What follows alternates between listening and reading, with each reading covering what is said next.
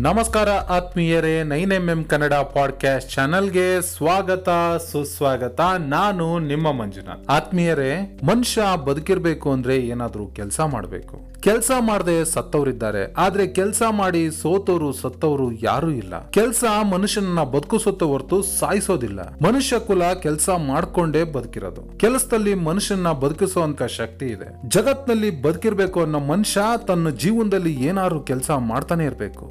ತನ್ನನ್ನ ಒಂದು ಉಪಯುಕ್ತ ಕೆಲಸದಲ್ಲಿ ತೊಡಗಿಸ್ಕೊಳ್ಬೇಕು. ಮನುಷ್ಯ ತನ್ನಂತಾನು ತಾನು ಒಂದು ಉಪಯುಕ್ತ ಕೆಲಸದಲ್ಲಿ ತೊಡಗಿಸ್ಕೊಳ್ಳಿಲ್ಲ ಅಂದ್ರೆ ಅವನು ತನಗಾಗ್ಲಿ ಇನ್ನೊಬ್ರಿಗಾಗ್ಲಿ ಉಪಯೋಗಕ್ಕೆ ಬರದೇ ಇಲ್ಲ. ತಾನು ಕೈಗೆತ್ಕೊಂಡ ಕೆಲಸವನ್ನ ಮನುಷ್ಯ ಅದರಲ್ಲೂ ತನ್ನ ಮನಸ್ಸನ್ನು ಸಂಪೂರ್ಣ ತೊಡಗಿಸ್ಕೊಂಡು ಶ್ರದ್ಧೆ ವಿಶ್ವಾಸಗಳಿಂದ ಮಾಡಬೇಕು. ಅವನು ತನ್ನ ಕೆಲಸವನ್ನ ಮಾಡಿದರೆ ಅದು ತನ್ನದೇ ರೀತಿಯಲ್ಲಿ ಲೋಕ ಕಲ್ಯಾಣಕ್ಕೆ ಸಹಾಯ ಆಗುತ್ತೆ. ಜಗತ್ತು ಮುಂದುವರಿಯೋದಕ್ಕೆ ದೊಡ್ಡ ಕೆಲಸ ಅಂತೇನಿಲ್ಲ, ಚಿಕ್ಕ ಕೆಲಸ ಅಂತಾನೂ ಇಲ್ಲ. ದೊಡ್ಡ ಕೆಲಸ ಕಾಣುತ್ತೆ ಅನ್ನೋ ಮಾತ್ರಕ್ಕೆ ಚಿಕ್ಕ ಕೆಲಸ ಮಹತ್ವ ಇಲ್ಲ ಅಂತಲ್ಲ. ಒಂದು ಕಟ್ಟಡಕ್ಕೆ ದೊಡ್ಡ ಕಲ್ಲು ಅವಶ್ಯಕತೆ ಇರುವಂತೆ ಸಣ್ಣ ಪುಟ್ಟ ಚಿಪ್ಪುಗಳು ಕೂಡ ಅವಶ್ಯಕತೆ ಇರುತ್ತೆ. ಮನುಷ್ಯ ಜೀವನದ ಸಂತೋಷವೆಲ್ಲವೂ ಮನುಷ್ಯ ಮಾಡೋ ಕೆಲಸದ ಮೇಲೆ ಅವಲಂಬಿಸಿದೆ. ತಮ್ಮ ಸುಖಕ್ಕೆ, ತಮ್ಮ ಕೆಲಸವೇ ಮೂಲ ಅನ್ನೋ ತಿಳುವಳಿಕೆ ಅವನಲ್ಲಿ ಇರ್ಬೇಕಾಗತ್ತೆ. ಕೆಲಸ ಮಾಡದೆ ಸುಮ್ಮನೆ ಕುಳಿತಿದ್ರೆ ಸುಖವಾಗಿರುತ್ತೆ ಅನ್ನೋ ಭಾವನೆ ನಿಜವಾಗ್ಲೂ ಸರಿಯಲ್ಲ. ಮನುಷ್ಯನು ತನ್ನನ್ನು ಕೆಲಸದಲ್ಲಿ ತೊಡಗಿಸ್ಕೊಂಡಿರ್ಬೇಕು. ಯಾವ ರೀತಿ ತೊಡಗಿಸ್ಕೊಂಡಿರ್ಬೇಕು ಅಂದ್ರೆ ತಾನು ಕೆಲಸ ಮಾಡುವಂತ ವಿಚಾರ ಕೂಡ ವಿಚಾರ ಮಾಡೋಕೆ ಅವನಿಗೆ ಸಮಯ ಇರಬಾರ್ದು. ಕೆಲಸದ ವಿಚಾರ ಮಾಡೋ ಮನುಷ್ಯ ದಣಿತಾನೆ. ಅದು ಅವನಿಗೆ ಬೇಸರ ತರುತ್ತೆ. ಆಗ ಕೆಲಸ ಅವನಿಗೆ ಹೊರೆ ಅನ್ಸುತ್ತೆ. ಕೆಲಸದ ಹೊರೆ ಎಷ್ಟು ಭಾರವಾಗಿದ್ದರೂ ಮನುಷ್ಯ ಅದನ್ನ ನಗ್ನತ್ತಲೇ ನಿರ್ವಹಿಸಬೇಕು. ಅದ್ರ ಭಾರ ತನ್ನಷ್ಟಕ್ಕೆ ತಾನೇ ಕಡಿಮೆ ಆಗುತ್ತೆ.